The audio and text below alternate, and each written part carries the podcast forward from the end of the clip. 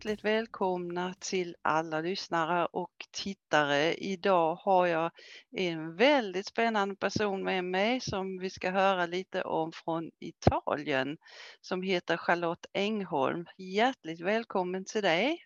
Ja, tack själv för att få vara med här och berätta lite om mina äventyr och mitt liv. Som givetvis är helt annorlunda jämfört med det i Sverige. Helt annorlunda, ja. annat runt omkring så att säga. Ja, du får berätta lite eh, hur ditt liv har varit. Hur började du med hästarna? Hur kom du till Italien och så vidare? Jag började ju som många andra i Sverige med att rida ponnyhästar. Man börjar på ridskolan. Och jag är född och uppvuxen utanför Helsingborg och mina föräldrar hade gård. En stor gård med inga djur. Min farfar hade djur, kor, men min pappa var inte så djurintresserad. Så han ägnade sig bara åt jordbruket. Men i alla fall satte de mig på ridskolan när jag var sex år. Det gjorde man ju liksom. Och de, både pappa och eh, min mamma hade ridit och pappa var ju uppvuxen med arbetshästar och sånt som man hade förr i tiden. Och ja, så började man liksom med det och sen så kom då första ponnyn när jag var 11 år. Och sen började man tävla lite och så var det lite hoppning som man skulle göra och sen så eh, flöt det fram. Då. Jag var alltid väldigt intresserad av det här med hästar och vi hade inackorderingar också. Vi var många från min klass som hade hästar. Vi var väl åtta stycken i min klass. Så när det väl kom till kritan och man skulle efter gymnasiet välja eh, utbildning så ville jag ju bli ridlärare och gå på Strömsholm eller Flyinge. Men det var ju inget arbete som mina föräldrar. Det kan man ju inte livnära sig på. Så. Nej. Ja, då ville jag bli jordbrukare då. För vi hade ju gården, Men nej, det var ju heller ingenting för kvinnor då man skulle göra. Jaha, och så var det inne då ett jag skulle in i det militära då helt plötsligt. Nej, det var heller inte någonting som man skulle göra.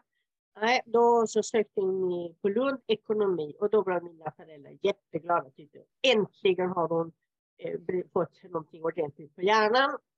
Och då så flyttade man ner till Lund och då så skulle det då läsas då, men det blev inte mycket läsande av där. Ekonomi var ingenting för mig. Jag kunde knappt räkna ett plus ett vad det blev. Men det var ju kul att festa och allting sånt. Sen efter sex månader vad det var så beslöt jag, nej det här är inte mitt. Eh, så jag begav mig utomlands då, tyckte nu skulle man ut och så åkte jag ner till Frankrike, började förbättra min franska. Och givetvis hamnade jag bland hästar där också och började rida in hästar och lite sånt. Sen så kom jag tillbaks till Sverige, då var det liksom lite trångt igen då man tyckte liksom, nej, eh, när man är ute och så, så man ser så jättemycket grejer och så kommer man hem och så har det inte hänt någonting. I alla fall så började jag läsa språk i Lund och tyckte det var liksom bättre. Och så blev det väl liksom språk och tyska och franska. Och så var det det här med italienskan som jag tyckte det var lite spännande. Och tyckte jag började alltid välja lite kurser, lite annorlunda grejer. Så jag började med italienskan. Och eh, då eh, åkte jag ner ett halvår till Tyskland och läste i München. Och det var ju nära till, eh, till Italien där, så då var det, åkte man ner till Italien. Tyckte nej, det var spännande med språket. Så efter München så tillbaka till Lund igen och så läste italienska och sen lyckades jag då få lite olika sådana här språkstipendier till universitet i, i um, Italien. Och då blev det först eh, i Florens, sex månader i Florens, för jag kommer knappt ihåg det, för det har gått så länge. Och sen så var det ner Perugia och Parma. Parma var sista då. Och där skulle jag vara ett år och redan när jag kommer till Parma då så, så hyrde jag en lägenhet inne i stan. Centrum skulle bo precis vid sidan om eh, domkyrkan. Och ägaren till det här eh, palatset där, han ser att jag har ett armband som var lite buckligt, så frågar han mig varför har du så, vad hänt med det? Ja, så jag är uppväxt med hästar. Åh, har du hästar? Så, ja, jag har också en häst här. Jaså, sa jag då. Men jag var inte så intresserad för jag skulle ju plugga. I alla fall så dagen efter så visade han mig den här hästen. Och det var en tvååring Appaloosa då. som var på en klinik han var så illa. Men den skulle hämtas hem i alla fall. Och så skulle denna ridas in då. Men det kunde inte han någonting om. I alla fall så då började jag så smått med denna hästen. Och detta säger jag för det är anledningen till att de blev kvar i Italien. Det var denna hästen alltså. En Appaloosa. Kunde ingenting om western på den tiden så jag redde in honom på engelsk klassisk ridning. Och eh, började så smått att tävla och började då i denna nya värld. Hur fungerade i Italien? Och det visste man Jag visste ingenting om man skulle då skriva in hästar och registrera dem och hur man skulle tävla. Hur gjorde man? Och det fanns ju inte så mycket hästar runt omkring som det finns i Sverige. Nej. Och då så skulle man försöka, jag hade inga hästkompisar då och då så försökte jag och sen så hittade jag ridklubbar någonstans. Jag cyklade iväg då 30 kilometer. Jag hade ingen bil då först så jag cyklade iväg. för Jag skulle fråga hur man gjorde. Och de berättade, jaha det är det. Och sen så lyckades jag med dem. Så skulle jag registrera den här Appalosan för att rida dressyr med. Ja, första Appalosan, de kunde inte registrera en Appalosa. Jag var född i Italien så den räknas som en italiensk häst. Men italienska avelsföreningen för varmblod och sånt, de godkände inte den för den var ju färgad så att säga. Så det gick ju inte. Det här, hur skulle man göra då? Ja, så var det ju då. Eh, man kunde alltid fuska lite grejer så då tog jag det här eh, dokumentet. Nu pratar vi alltså om 30 för 30 år sedan. nej, 25 år sedan. Så med Skander lyckades med hans dokument och ändra födelseort så han var född i USA. Och då gick det.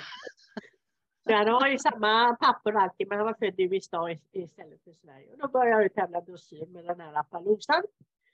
Och det var ju väldigt eh, mycket spännande då. Folk hade aldrig sett en sån häst ute på dressyrbanorna och allting sånt. Jag höll på själv och jag hade inga tränare eller någonting sånt. Och så lyckades jag låna ihop en bil hos någon och en hästtransport som kom ut då.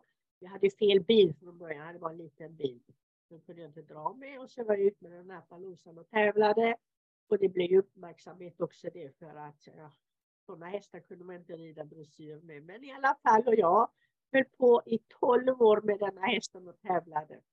12 år höll han i både alltså i dressyr, men jag kom inte upp i några större, högre klasser. För att, eh, ja, okej, okay, han hade ju engelsk ridning med långa, långa steg, men han hade, vad heter detta, eh, han var eh, atasia. Jag tror det heter något liknande på engelska. De har eh, problem med att koordinera bakbenen. Och det märktes på äldre dagar när han tappade eh, lite muskulaturen så han bytte där bak. Mm. I alla fall så länge jag höll honom samlad och allting sånt så visade det sig inte detta. Men när man red honom upp och ner med backar och sånt så, så gick han pasko. Okay. I alla fall, och jag red också engelsk ridning inom westerngrejerna, westernklasserna och var till och med eh, och red europeiska mästerskapen för Appaloosa i Tyskland. Och där fick jag en guldmedalj i Hunter Hack som är hoppning, alltså eh, stilhoppning med, med denna häst. Då. Och eh, han levde till han blev 27 år så han följde i stort sett hela mitt liv. Och eh, det är som säger, första hästen glömmer man aldrig. Nej. Det var i stort sett denna. Alltså. Sen så så blev han, han hade sån här night blindness som eh, de är blinda på natten som är väldigt vanligt för en viss typ av apaloser med en viss typ färgteckning. Okay.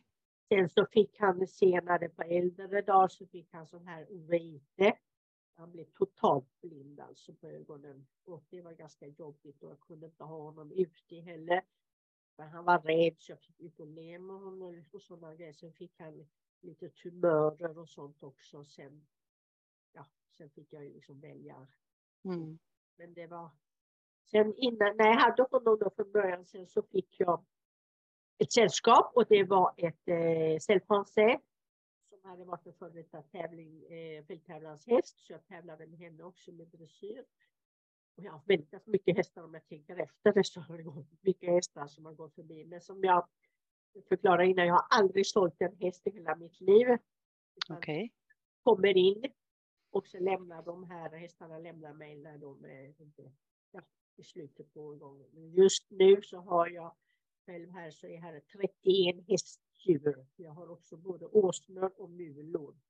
Och av dessa så har jag fyra stycken, fem stycken som inackorderingar.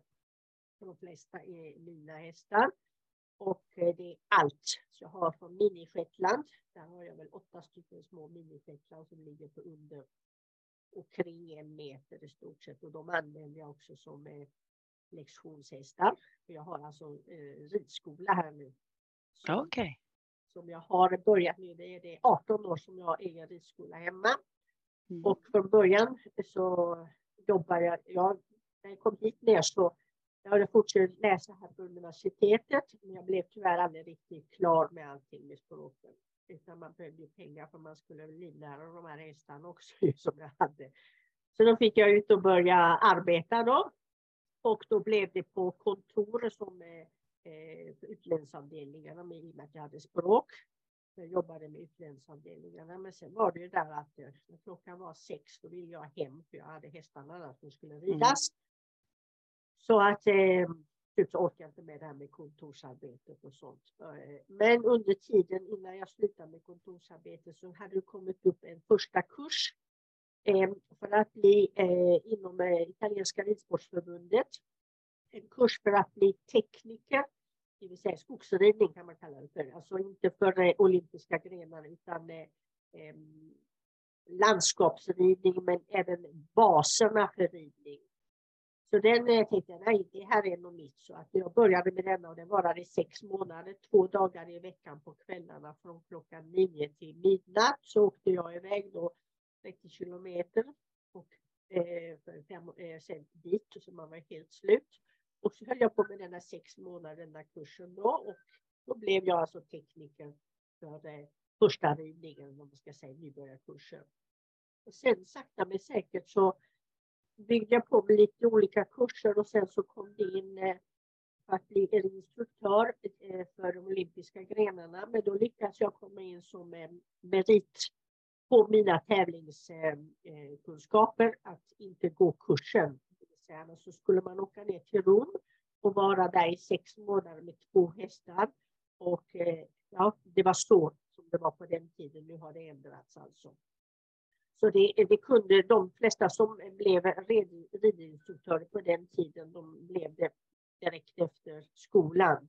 När de inte hade någon familj eller någonting sånt och hade mm. föräldrar som kunde eh, bekosta eh, deras barn, alltså vara nere i Rom sex månader med två hästar. Så att, eh, I alla fall, jag kom in som eh, på mina tävlingsmeriter och skulle bara göra en examen. Det vill säga både eh, kunskaper, alltså teori och det praktiska. Men så var det där, jag hade ju ingen häst som hoppade.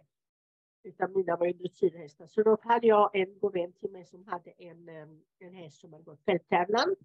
Jag fick låna då, den hade jag då i en månad och tränade och allting sånt. Och så åkte jag ner då för att göra provet. Och eh, provet gick ju hur bra som helst för att dels var det ju fälttävlans häst, så han kunde hoppa. Men sen hade jag så mycket dressyr i bakfickan så att eh, det gick jättebra. Alltså. Men så blev jag, missade jag en teori. Vad kan detta varit på? En, en grej, jag vet inte, det var någonting inom teorin om det var tävlingsreglemente. För man skulle kunna eh, alla tävlingsreglementen. Dels dressyr, hoppning och fälttävlan. Och sen var det veterinär och så var det eh, psykologi och någonting sånt. En av dessa eh, missade jag så jag fick åka dit eh, efter två år igen för att göra om detta, men då gick det. Och detta är alltså nu 20 år sedan i stort sett. Och sen, eh, jag har så mycket att berätta om så jag vill tappa tråden här. I alla fall, eh, ja då så höll jag på där med mina tävlingar och jag bodde liksom alltid själv. Jag har på med allt detta själv. Eh, hit och dit och det är, det är mycket så att säga och försöka hitta allting själv. Jag kom ju till Italien inte för att jag hade arbete eller för att jag träffat någon man, utan det var ju för den här hästen. Och sen hade jag plötsligt två hästar och sen blev det tre hästar. Och eh, hitta gård, som hittade en gård ute på landet där jag fick bo. Det var ju kallt som tusan där på vintrarna, för jag hade ju ingen uppvärmning. Det var väl 5-6 grader inomhus. Man kunde sätta på värmen och sånt, alltså spisen. Men eh, jag hade liksom inte råd med mycket mer för att eh, min sekreterarlön skulle gå då till, eh, till hästar och tävlingar och sånt där. Och sen i alla fall så fick jag eh, erbjuda dem att arbeta på ridskola vid sidan om. Eh, lite deltid och då gjorde jag detta. Eh, efter arbetet på kvällarna så var jag där och undervisade. Och sen så höll jag på med då, kan det vara ett år, Sen blev jag erbjuden om att ta över någon ridklubb och detta är alltså första gången jag är utanför Parma som ligger i norra Italien. Jag har glömt att berätta var jag bor någonstans. Jag bor alltså utanför, strax söder om Reggio Emilia som är norra Italien mellan Bologna och Milano. Och Parma är liksom mer mot, mot eh, Milano och där jag bor nu, Reggio, är nästa steg mot Bologna. Så det är ungefär 30 kilometer mellan dessa orter. Sen så när jag hade jobbat på den här ridklubben så blev jag erbjuden av Ridsportförbundet att ta över en ridklubb nere i norr om Reggio Emilia. Och då flyttade jag dit med mina hästar och skulle ta upp detta, men det var ju inte lätt. Alltså. Det är ett helt nystartat ställe och en annan ort och ingen kände mig och få dit folk och allting sånt. Och det var tufft, så det gick inte alls detta. Eh, så där var jag väl kanske två år, men det var ju mina föräldrar som fick hjälpa mig där med ekonomiskt alltså. Mm. Det är inte lätt med nya grejer. Och sen så fick jag erbjudande att flytta och jobba med raininghästar. Eh, jag hade ju kommit in lite på det här med western i och med den här Appalosan då. De mm. hade ju då eh, fått nys på att eh, jag kunde engelska, som inte var så vanligt här. Och eh, när de hade då deras tävlingar här, både Appaloosa, och Pain, så kom ju domare från USA. Och de behövde hjälp då med översättning. Så då var jag ofta med som här steward och eh, scribe och skrev då allting sånt. Och då medan de dömde och sånt så tittade jag då och se vad de gjorde och allting sånt. Så jag lärde mig western genom att titta. titta. Och sen så försökte jag improvisera lite med min, min appalosare men han gick inte så jättebra. Men i alla fall så fick jag eh, erbjudande att jobba på en eh, stuteri där de födde upp eh, raininghästar. Det var eh, en av de största liksom, i, i Europa. Den här eh, Ferrarini. Han tillsammans med en annan, eh, Beppe var de första i Europa som tog in porterhästar från Amerika. Nu pratar vi alltså i stort sett 40 år tillbaka i tiden. Mm. Så eh, reining och porterhästar för reining föddes just här. Och då började jag arbeta på detta stuteriet som breeding manager och red väl också lite hästar, lite unghästar och allting sånt. Och eh, sysslade med, med avelston, det var väl ungefär 20 ston och med eh, veterinärer och sånt. Och då träffade jag min blivande man när jag började jobba där. För han körde med traktorn på åkern vid sidan om när jag red. Och eh, då tyckte jag, nej jag tyckte inte, det blev liksom, jag vet inte, kommer själv inte ihåg hur vi träffade, men i alla fall så lärde jag känna honom och eh, det gick ganska snabbt där då.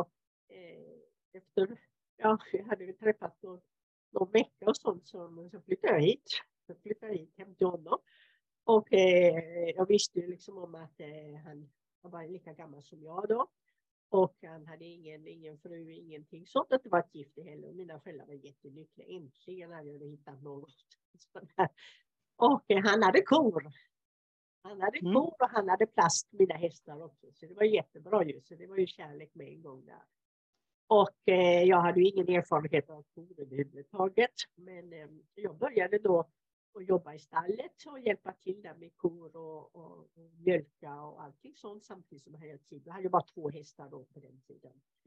Eh, sen så eh, blev jag erbjuden efter ett tag igen att eh, börja på ridskola vid sidan om här, på de instruktör och då började jag där och där var jag väl i tre år tror jag. Men så blev det för mycket, jag hann inte med allting, både korna här och ridskolan där och hästar hit och hästar dit, så då till slut så slutade jag där. Men då var det som mina elever då tyckte de att ja, men kan du som har så mycket hästar och så mycket, hade varit två, två eller tre stycken. Kan du inte ha lektioner och sånt hemma? Och eh, ja, varför inte så, så började det liksom så. Med en häst, med två hästar, med tre hästar och så blev det ja, lite hästar. Och de flesta hästar som jag har, det är liksom inga sådana som jag har varit ute och letat, utan de bara kommer hit. Erbjudande så att säga, men ja, den och den hästen och sånt, kan ta den. Och jag säger liksom nej, jag ska ta av med hästar. Men ändå, jag tycker det är kul att eh, eh, ha hästar eh, som jag kanske ser någonting i och så utbildar jag dem. Så ser jag var de går, håller jag på med det i kanske två, tre år vad de går och sen så går de till lektion. Så de flesta hästar som jag har här, det är hästar som jag har utbildat själv. Det är några få som har kommit hit färdiga så att säga och eh, den hästen som jag berättade om som jag hade använt på eh, min eh, ridinstruktörsexamen, den kom hit här också plötsligt för att eh, ägaren dog, knall och fall. Okay. Och eh, dottern och eh, frun, de visste, han hade också många hästar och de eh, tänkte först att de skulle sälja hästen och hästarna men sen så var det si och så och sen så visste de att jag hade hästarna utomhus. För, eh, det är också skillnad på i Sverige och i Italien. I Sverige så har ju nästan alla hästarna utomhus. Här eh, går i hagar och sånt, men här gör de inte det. Nej. Som har utrymme, men det kan förklaras sedan varför. För att det är inte bara för att man inte vill det, utan om man ser om man flyger över Sverige och man flyger över Italien så förstår man varför. Här är det så tätt befolkat så folk har inte tillräckligt med mark för att ha hästarna. Okay. Inte okay. ridskolor, de har för, lite kanske små paddokar och sånt. Men det är inte bara det, vi är kända för att ha en jättelera. Det är hemskt på vintern när det regnar. Det är lera alltså. Som är riktigt kletig lera. Mm. Ha hästarna ut alltså. De går ner alltså upp till haserna i stort sett. Okej. Okay. Och så torkar det inte upp för det är väldigt fuktigt också i de här områdena där bor, för det är ju Pådalen och all fukten där, så det är väldigt stor skillnad. Så det gör att man kan ha djuren ute väldigt lite. Eh, okay. Och i alla fall med den där hästen så ville ägarna att, de, eh, att jag skulle ha den, för jag var den enda som hade lyckats eh, rida den här hästen ordentligt. För en speciell häst. Det var en anglo-arabo sardo. Jag har väl lite italienska raser också. Den här då anglo-arabo sardo, kommer från Sardinien. Sen andra raser, jag har tre stycken bentasso som är en ras som kommer här uppifrån bergen. Som också håller på att dö ut. Det finns väl bara 200 stycken kvar i stort sett. Okay. Och sen så har, eh, vad har jag mer för raser? Jag ska tänka om jag har en annan italiensk ras. Jag hade en ponny eh, från Sardinien som heter eh, från Jara, ponny från Jara, ett steppområde. Nej, steppområde kan man inte säga det, men där går de i alla fall lösa eh, runt stora flockdjur. Så samlas de in ibland och så säljs de på auktioner. Okej. Okay. Vad har jag med för italienska raser? Jag har en åsna, en stor åsna, en stor åsna som är en ragusano som kommer från, nerifrån Sicilien som är 1,45. Sen har jag tre stycken Asino Sardo som kommer från Sardinien som är små åsnor. Som de svenska åsnorna, de har sitt ursprung just i den här Asino Sardo, den lilla. Eh, vad har jag mer för någonting för hästraser? Jag har en holsteiner eh, som är född för det som ska göras, som är en, en dressyrhäst som jag också fick av en ägare som dog. Eh, den, den som jag har tävlat längst med, nu kan jag inte de här eh, klasserna, men i alla fall eh, svenska eh, dressyrklasser, men i alla fall det, jag kom ju upp i galoppombyten och förvände eh, galopp och eh, öppnar och sluter och piruetter i galopp. Eh, så långt kom jag med henne, det är väl medelsvårt ska jag tänka mig. Mm. Svåra klasser då. Och, eh, så katten som jag springer. Och sen så ofta när man kommer upp i den där nivån, ja då, då krävs det att man måste ha tränare och det krävs eh, det ena eller så går hästen sönder. Och just då hade jag för mycket unghästar så jag hade inte med allting. Sen kände jag liksom att när det blir så, när man kommer upp på de högre nivåerna så ja, då krävs det mycket. Alltså, då kan man inte hålla på med sånt liv som jag gör och rida hit och rida. Nej. Eh. Har, har, du, använder du åsnarna också till ridning? Ja, eller? ja mm. det gör jag. Alltså den stora, den har jag också sån där återvinningsdjur. Den eh, fick jag på ett uppväxt eller uppfödningsställe för den hade vad jag har forskat förmodligen så eh, gick den på kotorna när den föddes. Och det kan ju hända alltså både med, med föl och även med, eh, med kalvar och sånt. Ja. På kotorna. Och sen hade den aldrig blivit kommit upp och gå ordentligt. Och då, i och med att han har så många som 800 årsnor så är det inte lätt att följa allihopa. Sen då när den var fem år då började jag liksom tänka, nej, jag måste bli av med den här då. Som åsna kan jag inte ha. Eh, sen kunde inte slaktas för den var inte livsmedel på passet. Nej. Andning så hade den blivit icke livsmedel och det var ingen som ville ha denna åsna. Och då kom jag hit och frågade, nej, jag ska inte ha fler djur då. Men i alla fall, ja, jag tänkte, kan vi titta på det. Och sen så kom den hit, men där lyckades vi. Han räddade den med specialskor som då eh, satte på, på denna bak, detta var bakben, satte specialskor som var lite längre fram till och så gick den uppåt. Så sakta men säkert så kom senan ner. Så att nu går han alltså ordentligt. Så jag har börjat Okej. inridningar nu när jag är sex år. Så inridning och han kastrerades också förra året. Mm. Sen har jag de här smååsnorna. Eh, de har jag börjat nu med att göra små turer med. Alltså vi sätter på packsadlar Ja. och, och så ut och går. Eh, då kan mamma sätta på eh, väskor där med lite picknick och lite mat och vattenflaskor. Och så lite med familjer och barn och så går man ut och rundar i typ en timme eller någonting sånt, en och en timme runt här på kullarna. Så går man tillbaks igen. Och det är mm, lättförtjänta pengar. För, eh, där betalar de per person och man kan vara 50 personer och två åsnor. När man har ridlektioner så går det, har man två ponnyer så går det bara två barn alltså. Ja.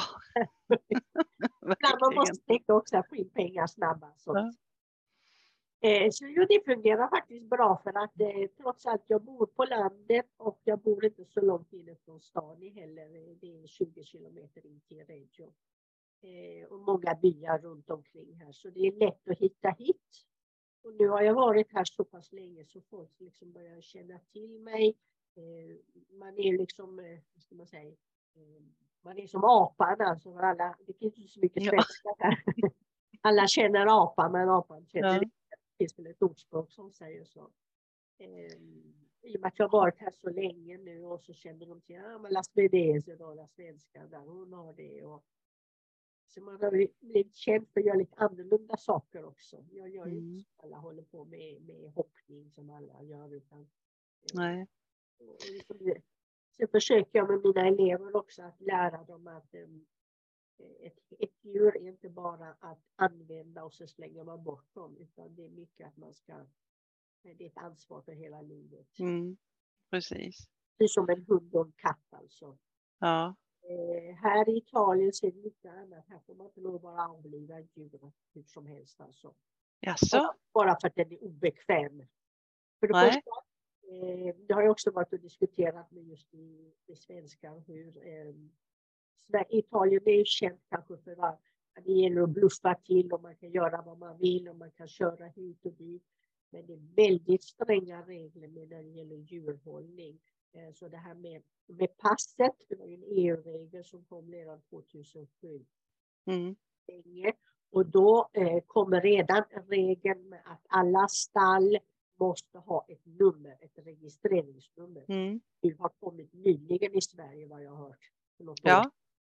Det fanns redan när passregeln kom. Och när du kör Okej. iväg med din häst och din ko och ditt får så måste man ha en följesedel som man fyller i var man kör och dit man ska och detta måste följa med, eh, med djuret. Så att det är liksom mer kontroller för vem som helst får inte lov ut och bara köra runt med sin häst. Nej. De måste ha gått en kurs eh, som anordnas av veterinärer inom djurhälsomyndigheten. Jag vet inte vad det heter, men i alla fall så måste de gå en kurs. Och då går det alltså en körkurs att lära dig backa och svänga hit och utan det är med djurregler, vad som gäller när du ska Mm. köra och, och sådana saker. Och, och så måste man ha då ett intyg och så blir man registrerad. Så när du ska ut och köra med din häst eller åsna eller vad det är så måste du först måste du alltid ha den här följesedeln som är elektronisk. Som du Mm. in eller formulär, skickar in den, var du ska, vem du kör, tidpunkter, allting sånt. Och har du inte då ett, det här transportintyget så får du inte lov ut och köra. Går, går det inte igenom med det här elektroniskt, ska jag på en tävling måste jag ha med mig detta pappret alltså. Okej. Blir du stoppad av polisen på kontroll så måste du visa upp att du har detta pappret. Följ, Mm. Följesedel för transport alltså. Ja. Och sen samtidigt givetvis passen. Och har du inte gått en kurs, då får du inte ut och köra heller. Så det är inte så som... Det är annorlunda också här. Det är inte så många som har hästtransporter som kör ut själva. Eh, Som i Sverige har ju alla som, som bor på gårdar. Alla har ju hästar och hästtransporter. Men det är inte likadant här. De flesta Nej. som är ute och rör sig. De bor kanske då i byn eller stan så har de hästen på ridklubb. Och Ja. ridklubben har eh, lastbil. Så åker man iväg med ridklubben alltså. Okej. Ja. Det är mycket skillnader på just djurhållningen här jämfört med i, i Sverige alltså. i alla, alla sätt. Och regler också som jag förstår. Sen kommer de ju ut här också eh, från djurskyddsmyndigheterna och tittar och kontrollerar så att hästarna har eh, alla har boxar, att de får solskydd, okay. solskydd i hagarna för här är det varmt på sommaren. Mm, ja.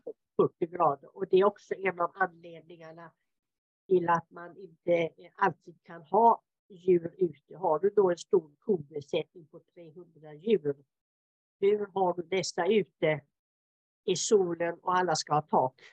Nej. Det också gör att det är inte lätt att ha djur ute alltid. Nej. De bor uppe i bergen. I alla fall djurskyddsmyndigheten kommer ut, de kollar så att allting fungerar.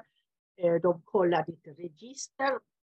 Du måste ha ett register på hästar där de kommer in och de kommer ut, även om det går elektroniskt nu.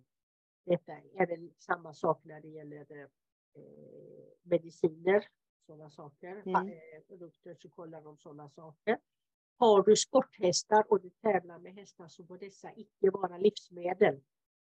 De får, inte vara livs, de får inte gå till slakt. Nej. Men då är det liksom inte, rör det sig inte om sporthästar mer, utan då har du då är det slakt och då måste du egentligen deklarera. Har du hästar som är registrerade som livsmedel så, går de under samma benämning som eh, kor. Alltså det är, du tjänar pengar på dem och då eh, i och med att du slaktar dem alltså. Mm. Ja, mycket lagar och regler. Eh, när du har en, häst som är obekväm, om du ser att han inte, internet är stabil mer. Nej, du är med oss igen. Ah, Okej, okay, nu kommer jag igen. Ja. eh, när det gäller att man har en häst som är obekväm, en gammal häst som nu kostar för mycket och allting sånt och du, ja, du säger du vill avliva den i stort sett. Det får man inte heller lov att göra hur som helst. Bara för att den är obekväm. Nej. Om den har en obotlig skada, då får man göra det. Som den är halt och allting sånt. Och den, mm. Men inte bara för att den är obekväm och den, är, ja, den hoppar inte mer eller någonting sånt. Så går det inte bara att avliva. Och det gäller samma sak med hundar och katter. Okay. Så man får inte bara avliva en hund för att den är obekväm så att säga. Nej. Utan det finns ju tyvärr väldigt mycket sådana här eh, de kallas för kaniler där man lämnar, det finns upp, upphittade hundar och katter och allting sånt. För det är tyvärr mycket sånt också att folk bara överger sina katter. Mm.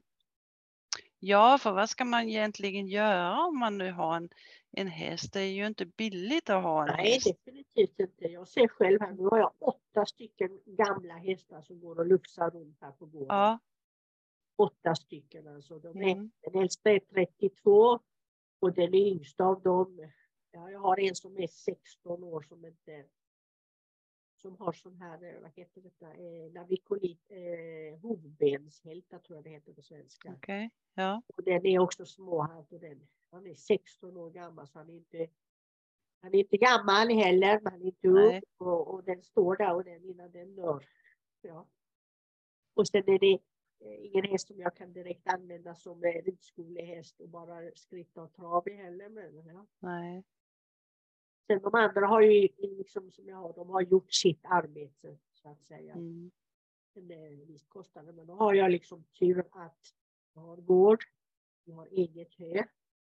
Så att eh, men ska man köpa hö så kostar det, vi ska här till våra ja, det. hästar så går in över 1400 stora balar om året. Bara hästarna äter en stor bal om året, äh, om året, om dagen. Ja.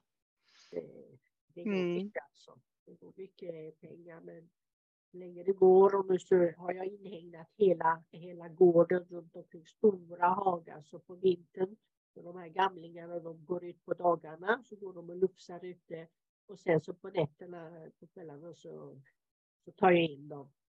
Ja. De får ju hö också. Det finns ju gräs ute nu. Mm. Det är inte, just nu är det ganska kallt. Men det börjar komma upp lite så smått. Alltså ja, precis. Men hur, hur gör du då? Du pratar om det var väldigt mycket lera och sånt där. Ja. Går, går det bra ändå att ha dem ute på dagen? Ja, det, vintern är hemsk. Alltså, Gud, jag lider och varje år jag tycker det blir värre och värre så undrar jag vad okay. jag håller på med. För det är jobbigt och du vet, jag håller på att jobba mycket själv också för att det, Mm. det är inte så mycket pengar så man kan ju inte avlöna hur mycket folk som helst. Nej. Och sen så när jag får in folk som då ska hjälpa mig här, ja, de har ju inte samma fysiska styrka. Jag har hållit på med detta hela livet och du vet, Mm. jag kan ju mocka och du vet, jag själv som person är sånt som jag kör på alltså. Alla är ju inte det, men sen så, visst man håller ju inte hela livet, man känner ju liksom, ja, här och jag har kalk, förkalkningar i en arm och jag har blivit allergisk mot hö och damm. Okej. Så ja, det får äta sån här eh, antihistaminiskt, jag sådana piller varenda kväll tar jag sånt. Och sen så går jag med mask för att skydda mig lite. Nu har jag ju inga stängda stallar som man har i Sverige utan allting är öppet. Så min eh, höbal som jag öppnar som går, den är, alltså den är ju täckt med tak men det är öppet runt omkring. Mm. Dammet går ju ut men dock i alla fall. Eh, vintern så går det åt till att mocka hela dagarna. Alltså mocka till 31 hästar det tar, tar lång tid. Det tar tid. Ja, ska, verkligen. man, ska man köra ut, några har jag ju ute också, i, de som är inackorderade ute också, men vintern är. Men sen så, trots allt, jag har tre månader, nu har snart tre månader gått, i stort sett tre månader som man ska överleva. Så, ja, precis. ja Vinter, vintern är väl lite kortare Ja, där. Som den ja, är, ja. nu, eh, förra veckan så hade vi 14 grader här. Och det var liksom bara, åh, det är underbart alltså. Det Ja. Gud, äntligen! Mm. Det, det liksom, man känner verkligen och uppskattar eh, när våren kommer. Nu är det ju kallt så det går strax under noll på nätterna. Eh, Ja. Det, det är svensk Kina just nu alltså. Så att, eh, ja, precis. Det är inte det där fuktiga alltså. Vad ser, du, vad ser du för fördelar med att bo i Italien jämfört med Sverige? Ja, det är årstiderna alltså.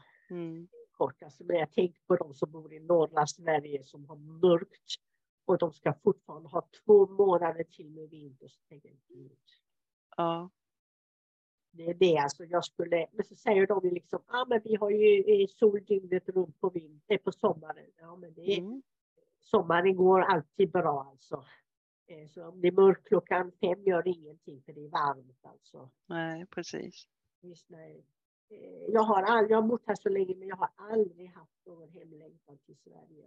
Nej, Jag det inte, men samtidigt som jag kommer till Sverige så tycker jag åh det är kul att gå och titta. Åh, där är den grejen. Och går jag på Mm. loppmarknad till exempel så ser man gamla svenska saker från barndom och så tycker man åh vad häftigt. Ja, jag ser själv på grejerna som jag har här. Jag har ju mycket saker kvar från min ponnytid. Jag har min gamla rycklåda som jag gjorde i träslöjden. ja, Den har jag fortfarande. Jag har träns och sadlar som jag använder nu som jag hade då till mina ponnyhästar i Sverige. mm. Nej, det är kul att Ja. komma till Sverige men ändå känner jag att detta är liksom mitt land här nere. det är ditt land, ja. Ja, man ändras också eh, tankesätt och Mm. värdesättning annat. Sen Man ändras alltså. Det är svårt att förklara men eh, man gör det. det är, Ja, det, är, det är som de som föder upp föds i kriminella områden och blir påverkade av det. Och, Mm. blir påverkade av sin miljö och allting sånt. Så, eh, när jag är här så kanske jag känner mig som svensk, alltså man har lite annorlunda grejer. Men när jag kommer upp till Sverige så är en utlänning där alltså. ja. Man, är, man är utlänning överallt. Ja, gud, och man hänger inte med och det är svenska ord som man inte vet vad, de först, vad det är för någonting. Mm. Och, och priser och sånt hänger man liksom inte med på vad det kostar. Så. Nej. Ja, och s- ibland har jag haft sådana här svenska eh, eh, praktikelever som kommer från olika hästgymnasier i Sverige. Jaha. Ja, kommer en nu i maj också. I alla fall så kommer de ner och då så ska man undervisa på svenska så vet man helt plötsligt hur vad saker och ting heter. precis. Och så, och så kommer det ner ungdomar som har då eh, som pratar då ungdomsspråk och det förstår man ingenting och så upptäcker man själv att man har sån där gammalmodig svenska Ja, som en morfar hade en gång i tiden när han pratade sånt. Så, precis. ja. Jo, Ja, jag märker då att det här är liksom mitt land. Jag skulle nog kunna tänka mig att flytta tillbaka. Men sen, samtidigt så tycker jag det är kul eh, träffa svenskar och eh, berätta om mina grejer, vad jag gör här och så fungerar det här. Mm. där grejer som jag berättade, sa innan att det här med, med åsnepersonerna, berättar om åsnekulturen här. Ja, Det är väldigt annorlunda. Och jag har skrivit artiklar om, eh, om åsne, italienska åsnor och jag har varit, och mulor också, har jag också mulor. Förutom åsnor Okej. så har jag Ja. fyra stycken mulor också. En liten och sen har jag tre stycken stora varav en ska ridas in nu. Och jag var ja, jag har packsadlar till dessa mulor så jag kan packa ved och hämta ved i skogen också. ja, Jag håller på med lite sådana andra grejer och jag har två oxar också. jaha, Två oxar som är sex, eh, nej, sju och fem år och de har jag kört in också. Så de kan jag harva med. ja, Jag harvar med, jag harvar inte så där mycket men ute på min ridbana så kan jag koppla på dem och så går jag runt här när jag känner för det. Och harvar med dem. Det är också sådana här eh, eh, räddningsdjur så att säga. De föddes här hos oss och sen så var de svaga och klena och så kommer den där modersinstinkten in att man ska rädda dem. Och så gör man då allting och sen så blir man ju fäst vid dem och sen så, ja, sen kastrerar man och sen så Mm. har jag kört in dem också. häftigt, häftigt. Ja, om, om nu folk skulle vilja komma på en åsnerunda eller komma ner, hur, hur hittar de dig då? Jag, jag är verksam i den här eh, svenska åsnegruppen som heter Love Donkeys. Eh, Älskar åsnor. Där skriver jag ju mycket och bilder, lägger in bilder på åsnor härifrån. Och eh, nu har jag planerat en åsneresa här nu. Det ska bara bli färdigt med mitt program. Att, eh, första veckan eh, efter påsk. Så påsk kring den 9 10 någonting sånt april detta året. Så det blir veckan efter. Eh, och då ska jag lägga upp ett program. Alltså, tyvärr är det så att med detta arbete som jag har så finns det så lite tid med pappers och datorarbete. Det Mm. det för man har ju inget Ja, åtta timmars arbete utan eh, kommer in sent på kvällarna och så är man trött. Och sen Mm. så ska man sätta sig framför datorn alltså, och så göra sådana grejer. Alltså förutom det här programmet, men allt det där byråkratiska, det håller ta död på mig också. ja, Åh, jag vet inte, det ska registreras, så ska man betala, så ska det kurser göra det. Ibland undrar jag vad man håller på med. Det. Så följer jag ju också med jordbruket och korna och allting där. ja och så det. vilka sådana här miljögrejer och grejer som ska göra och intyg man ska ha och experter som ska komma ut och titta på risker som man har. Och så ska det då betalas och så ska man betala hit och betala dit. Åh, Mm. aldrig slut. Jag vet inte om det är lika mycket i Sverige med sånt men Nej, det är mycket. Det är mycket pappersarbete, absolut. Och kontroll på djuren och så. Ja, det, just det. Och både gott och ont.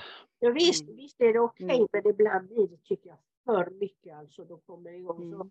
och så papper hit och intyg hit och grejer och sånt. Men de tittar liksom Ja. inte på eh, andra grejer alltså som man tycker är mer viktigt. Och så ska man betala. Dyrt är det, skatter är det. Och sen så får man dåligt betalt för sin hjälp. Och, det? Ja, Ridlektioner och allting sånt. Och så gnäller de för att det kostar för mycket. Och, och sen, många vet inte vad som ligger bakom allting hur mycket tid det tar. Ibland så undrar man Åh, ty, åh, härligt arbete du har. Visst är det härligt att vara ute, men ska jag titta ekonomiskt så är det inte det. Alltså. nej, Det, det är ju lite så när man jobbar med djur. Så. Mm. Har du inte eh, eh, så tycker du om det du gör så, eh, så, så fortsätter du inte med jordbruk och håller på med hästar. Mm. Det ger ändå, det här med att jobba med djur, det ger en annan slags eh, rikedom. Eh, det är kanske mer för själen, för ditt hjärta i alla fall. Jag Ja, just och lägger- eh, Går lägger mig på kvällen så är jag nöjd alltså. Jag har gjort Ja, nöjd dag. Jag bråkar aldrig med någon. Eh, och eh, jag ser mina elever, mina elevers föräldrar, de är nöjda. Jag har aldrig haft något problem med några föräldrar till barn eller olyckor som har hänt, att de har eh, eh, blandat in eh, liksom grejer och anmälningar och någonting som aldrig hänt mig. Men, eh, ja, det är ju underbart. Ja, jag, jag hör ofta här många av mina kollegor när man går på sådana här kurser, Mm. kurser och sånt, att de har problem med de här ponnymammorna och ponnypapporna och de lägger Ja, aldrig haft någonting som problem. Helt underbart. Ja, och jag har på sommaren har jag haft i många, nästan tio år, haft sommarläger också, här, ridläger och sånt. Eh, Ja. Jag har tröttnat lite på. Ibland har vi haft lite problem med det med föräldrarna. Emellan alltså. Föräldrar som har bråkat med andra föräldrar. Okej. Men det är inte någonting av eh, oss. Så det är ganska skönt. Mm. Och sen mycket, vad jag har förstått också med regler är skillnad på Sverige och Italien också det här med rid, eh, ridningen. Att här är det väldigt mycket försäkringar och allting sånt. När man har rid Okej. så måste de alla ha licenser. Eh, man får inte rida utan licens och det finns olika nivåer där. Du måste ha läkarintyg. Oj. sånt. Eh, och det har ju också, och tävlar du så måste du ha sportläkarintyg där du får sätts under, eh, eh, springa på vet, med hjärtelektroder och med eh, sådana saker. Okej. Så att det, är- så, på det viset så är man lite mer skyddad alltså. Så Mm. skulle du få in ett, en elev som har hjärtfel och dör så, så, eh, så står det på pappret och då får de kanske inte lov att rida alltså. Nej. Det är skyddat på det viset alltså att man inte får in elever som har problem och föräldrarna försöker få ut eh, pengar för någonting. Nej, precis. eller någonting sånt. Så det är Mm. jätteviktigt. Och sen, ja, hjälm måste man givetvis ha, men även sån här eh, eh, vad heter den, skyddsvästen är också obligatorisk. För Okej. alla Ja. minderåriga alltså. Mm. Ja. På tävlingar och allting sånt. Och som jag förstod det där just med läkarintyget för sportläkare. Obligatoriskt, men det är inte bara för ridning utan för all sport. All sport. Okej. om du springer maraton eller Mm. eh, fotboll på söndagar så måste du ha ett sportläkarintyg när det gäller tävlingar. Annars är det ett vanligt intyg från din eh, eh, husläkare. Om du bara rider lektionsridning måste du ha ett intyg från din husläkare som talar om att du inte har några eh, vad ska man säga, problem, alltså det kan vara hjärtproblem eller det kan vara Ja. astmatiker eller någonting sånt. Mm. Det är också en skillnad. Det finns säkert många andra skillnader som jag inte kan komma på. Ja, där är, där är mycket och, och roligt att höra om hur, ja, hur skillnaden är där. Ja, Eh, Men tiden rinner iväg och eh, det gör den säkert. Den rinner iväg. Alltid. ja. Men, men jätte, jättekul att höra om och eh, som sagt, ni som vill komma på åsnerunda kan ju kontakta Charlotte och, och höra lite grann. Det är, de är ju helt underbara åsnorna Just också. det. Just både åsnor och mulor har en väldigt skillnad på, på hästar. Alltså det är inte Mm. hästar med långa öron alltså. Det är, Nej, det är det inte.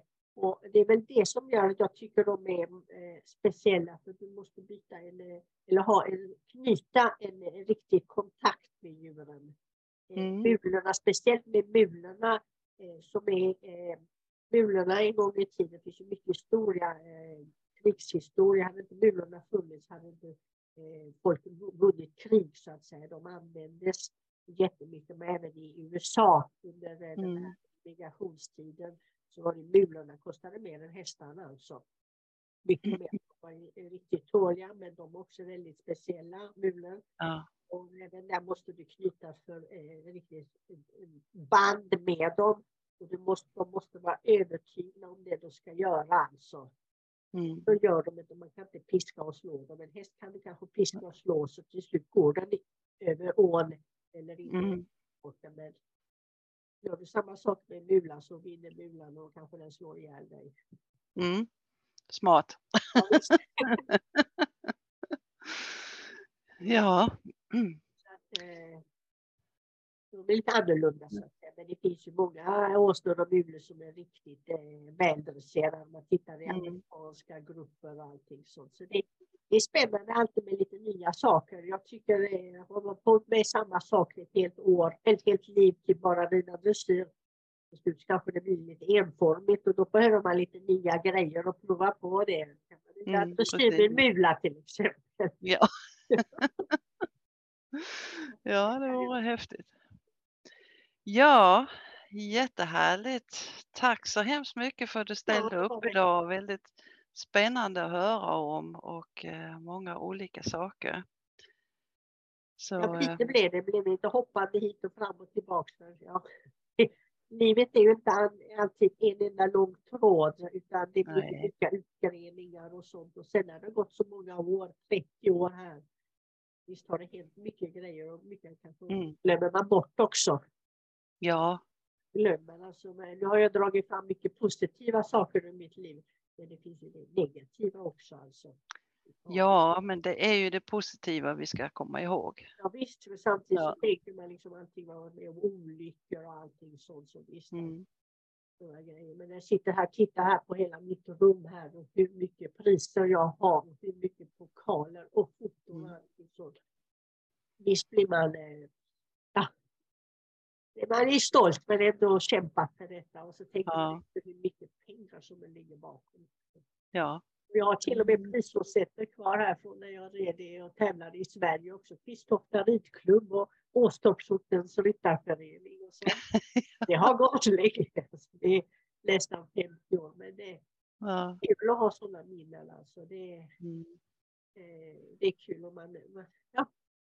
Eh, sen började om från mitt liv som jag gjorde här i Italien. Det tog mig i stort sett 20 år alltså, att komma upp till det som, eh, som jag är nu. Alltså ja. jag har kämpat mig själv, alltså inte tack vare Mm. någon annan utan hit och dit och, och sånt. Så att det, jag Men det är som, som jag brukar säga, det är ju resan dit som är rolig. För att man blir ju aldrig fullärd med hästar. Definitivt inte. Så, Och det är liksom som jag sagt att en gång skulle jag, eh, när jag inte skulle ha eh, så mycket eh, grejer runt omkring så skulle jag skriva ihop en bok här, men sen är det vem det som vill läsa det? En biogra- en biografi. Eh, ja. Visst, det, det är mycket som man har varit med om alltså, men det, Mm. Eh, jag är ändå nöjd med det. Det är många som sitter, ligger där på, på dödsbädden kanske så ångrar de att de inte har gjort vissa saker i sitt liv. Alltså. Precis. Hör som Gud, varför gjorde jag inte det? Varför gjorde jag inte det? Och visst kan jag även också säga eh, kanske någonting att man, man, eh, man är ledsen om man inte har gjort, men samtidigt så jag tänker efter, nej, jag har gjort så mycket grejer alltså. Mm. Och det är inte slut än. Nej, förhoppningsvis inte. Nej, även som sagt, tiden går och man känner att kroppen är inte den som den kanske var då för 30 år sedan.